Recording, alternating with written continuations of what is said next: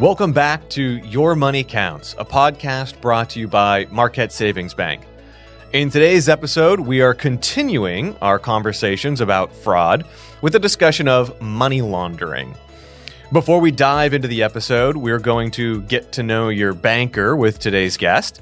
Uh, if you could introduce yourself and let us know what is the best concert you've ever attended. Well, thank you for having me. I'm Lisa Lopez, uh, Senior Vice President of Deposit Operations at Marquette Savings Bank. The best concert I ever went to would probably be a difficult decision because I've been to so many, so I'd have to say too many choices, and maybe my Dave Matthews Band fans would get that reference. So, no, this is good. You don't have to have a favorite. This is how we know that you're world traveled, you're well acculturated. We should think that you have a lot of insights into the way the world works, which is part of what we're talking about today. Um, well, if uh, you listening uh, at home have heard of uh, drug lords or corrupt CEOs, or you better call Saul, then you may have heard the term money laundering before. Uh, but Lisa, would you uh, maybe take a moment and explain to us uh, from a banking perspective what we technically mean when we say money laundering? Sure. So, like you said, most people have heard the term. Even you know, if you've watched Netflix and Ozark is a big show out there and all about money laundering. Um, but really, technically, what it boils down to is taking money that has been gained through illegal activities um, and trying to move it around the financial system um, through either a legitimate business front or through a business that doesn't really know that you're in on something and you're employed by them, or individuals to deposit money into accounts and move it around the financial system until it becomes untraceable. So, uh, someone or a business or something, you, you, by some means, you've got an enormous amount of money illegally. Um, could be selling drugs, could be anything. We've done it illegally. Um, but you know, if at the end of the year my bank account just has millions of new dollars in it, then the IRS is like going to be reasonably curious about that. Uh, you know, no paychecks or anything. So the idea is I've gotten bundles of cash, whatever. I've, maybe I've gotten it in, in, PayPal accounts, whatever. I've gotten a ton of money, um, but I need to move that through things so that when it comes back to me, it actually looks legitimate. Like get it to me through a paycheck somehow. Um, and then uh, that that money is is clean. It's not clear to the IRS, to whoever is looking, to your bank, that the money is you know illegal in any way because it came to you somehow legitimately. Um, okay, so that seems that seems uh, clear enough. Um, but I guess what's curious is if you're if you have all these tools at your disposal to get money to you, um, you know, through these cleaning methods, these laundering methods, then how does a bank ever figure out that it's illegal money? That's a very good question. So there is a team of uh, bankers in, in, most banks, actually, but in, in, at Marquette Savings Bank, there is a team of people that look at account activity. Um, I'm not going to give away all my secrets, but there are reports that come up that kind of detect things that are not normal behavior. So, you know, a business that typically shouldn't be depositing thousands of dollars in cash or an individual depositing cash and wiring it out or things like that, they kind of spark our interest, so to speak. So we take a little deeper look into those things. Okay, so you're the this um bank what's a, is there a name for these people? Yes the bank secrecy department and the fraud department. I know it's very covert. Yeah the bank secrecy department. It sounds like so Avengers-esque i like this. Um, so they're looking for things like um, that would be really uh, unusual. So you had said uh, like depositing thousands in cash. If we can think of all these examples where you would not reasonably get thousands in cash, like you're a, a, a website that sells things online. Like, well, why would you ever have thousands in cash? It's not as if people are ma- mailing you envelopes full of cash to purchase things. They're buying it online with a credit card. So that might flag uh, these reports in the bank secrecy department and say like something strange is going on here. Um, we should look into it. Um, okay, well, so I can see how that might work with like a business where, you know, my business is, um, you know, a small retailer. So why would I ever show up with like a million dollar cash deposit? So that seems obvious. But what about individuals? Um, like how do you how does the bank figure out that an individual is participating in money laundering? So there are um, people called mules that money launderers or criminals will uh, hire out or maybe seek out, and you're not really sure that you're a criminal helping a criminal. Um, they're called mules. So this person will take the money from the criminal and think that they're going to gain something from it. So I get a wire transfer or a cash app deposit to my account or uh, a, a check that I think is, you know, for a lottery that I didn't play that I'm going to win. Um, and then I'm instructed to keep a little bit for myself and then move that money to somebody else's account. So here's some wire transfer instructions or here's a check to mail to somebody or here, you know, go withdraw cash and put it in an envelope and send it through the mail to somebody in another country. That happens. It happens here. Um, there is a movie uh, Clint Eastwood is in that shows a very basic concept of muling where he knows what he's doing. He's running drugs across the border and they're letting him keep a cut. That's kind of a, you know, pretty blatant example. Um, but these mules that we're seeing um, are, might not even know that that's what they're doing. They, they, just think somebody's helping them out and they're helping them in return by moving the money around. Okay, so we've got some popular media research people can do. Ozark, Clint Eastwood's mule. Okay, so if you want to learn more, there's some entertainment out there related to this.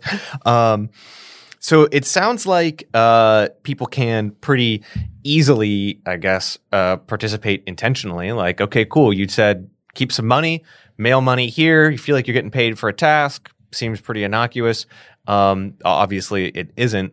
But uh, are there ways that people get swept up into this unintentionally? Like, are there ways people maybe use my account that I might not realize? I mean, uh, is it always like you're always going to know that you're involved? Unfortunately, no, you don't know. Uh, and most times there's people that don't know. And by the time it gets to the bank, it's kind of too late because you're either out your own money or you've been helping somebody move money around illegally and once the realization comes it's it's it's pretty hard hit so you hear the term romance scam a lot but really what that is is a confidence scam where somebody builds trust with you so they might friend you on facebook or on a dating app or you just might get a text message out of the blue saying hey how you doing um, and they start you know, getting to know you and telling you how great you are. And all of a sudden, hey, could you do me a favor? And the next thing you know, you're moving money around and you might not even realize that it's illegal.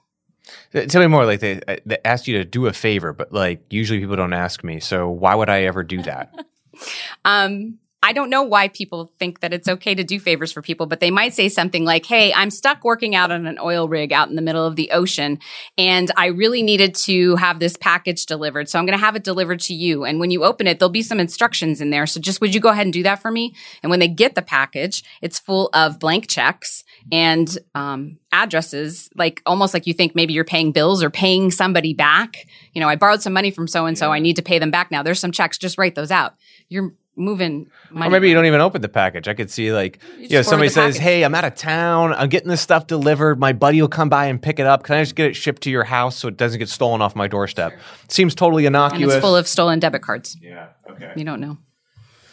So, um, I guess people can get swept up into this stuff. You know, you had mentioned you know, you'll meet people online, old friends might reach out, or profiles that are pretending to be old friends. Mm-hmm. Um, you know, you had said dating apps. You know, like all the ways that we meet strangers online. We may not meet in person for a while, and you know, maybe they ask some favors. So you could get swept into the, up into this stuff, part of the chain, without even knowing that you're part of it.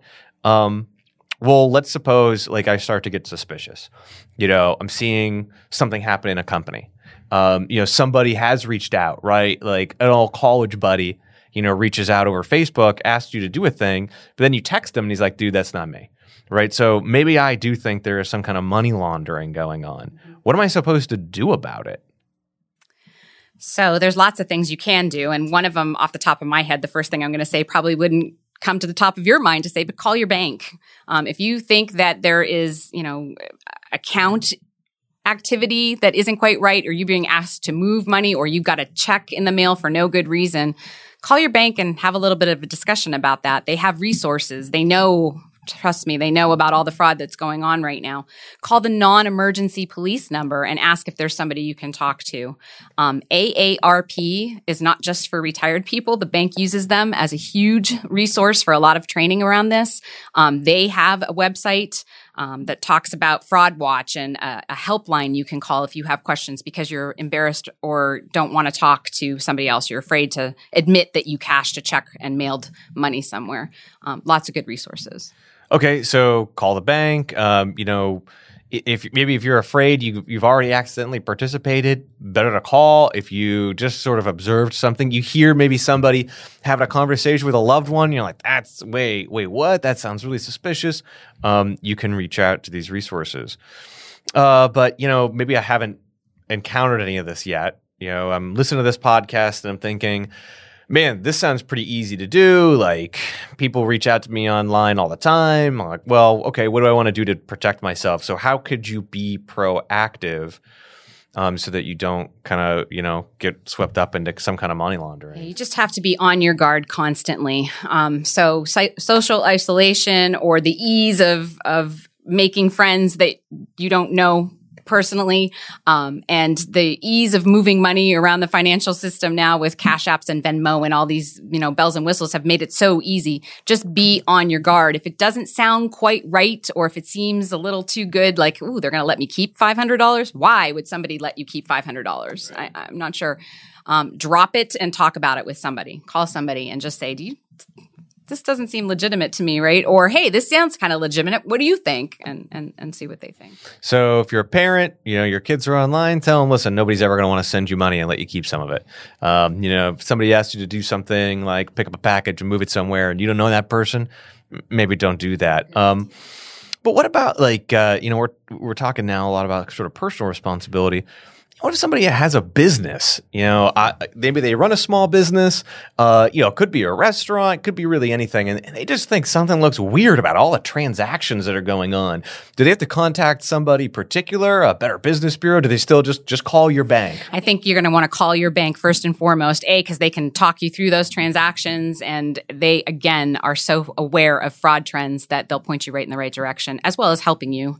You know, stop it. Okay, so whether you're uh, you know an individual or an organization, a, a small business, um, you know whether you want to be proactive or whether you think maybe somehow somebody's misused your accounts already, uh, you you contact your bank. Um, uh, you know, Lisa, I think this has all been really helpful. Uh, money laundering seems like it only gets easier and easier as every kind of transaction and interaction um, you know, happens online where you can't actually see the face of the person on the other side of the computer. Um, and you may not know, you know, what kind of accounts are getting connected and, and used for what. Uh, well, if you at home uh, would like to stay up to date on the latest local and national scams that are happening right now, uh, you can do so by visiting Marquette's Fraud Protection Center at marquettesavings.bank.